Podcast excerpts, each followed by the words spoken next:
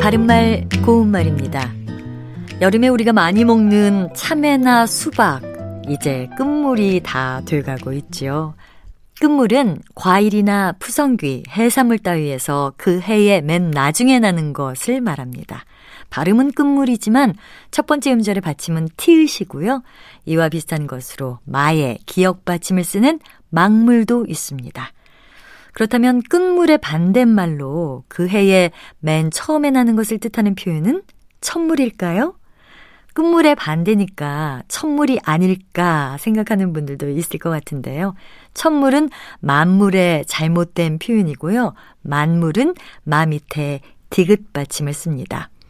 만물과 비슷한 것으로 신출이라는 한자어도 있어서 신출 딸기, 신출 참외와 같이 표현할 수 있습니다. 그리고 만물과 끝물의 중간에 나는 것을 중물이라고 하는데요.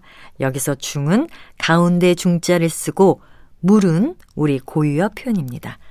참고로 오늘 예문에 등장한 푸성귀는 사람이 가꾼 채소나 저절로 난 나물 따위를 통틀어서 이르는 말인데요. 우리말에 푸성귀는 떡잎부터 알고 사람은 어렸을 때부터 안다란 속담이 있습니다.